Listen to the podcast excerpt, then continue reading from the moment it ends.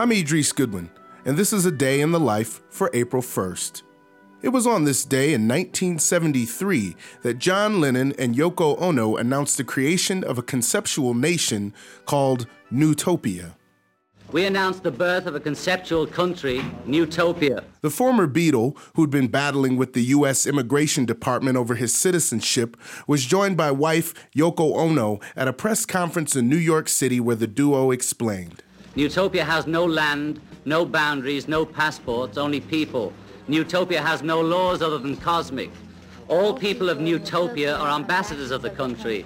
As two ambassadors of Nutopia, we ask for diplomatic immunity and recognition in the United Nations for our country and its people. The timing of the announcement coincided with the release of Lennon's Mind Games album, which included the Nutopia national anthem, Four Seconds of Silence.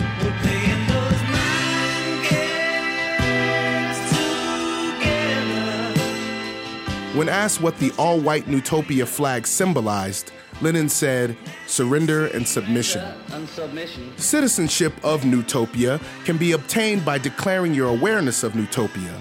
However, those seeking something more official may log on to www.joinnewtopia.com. And the rest, as they say, is history.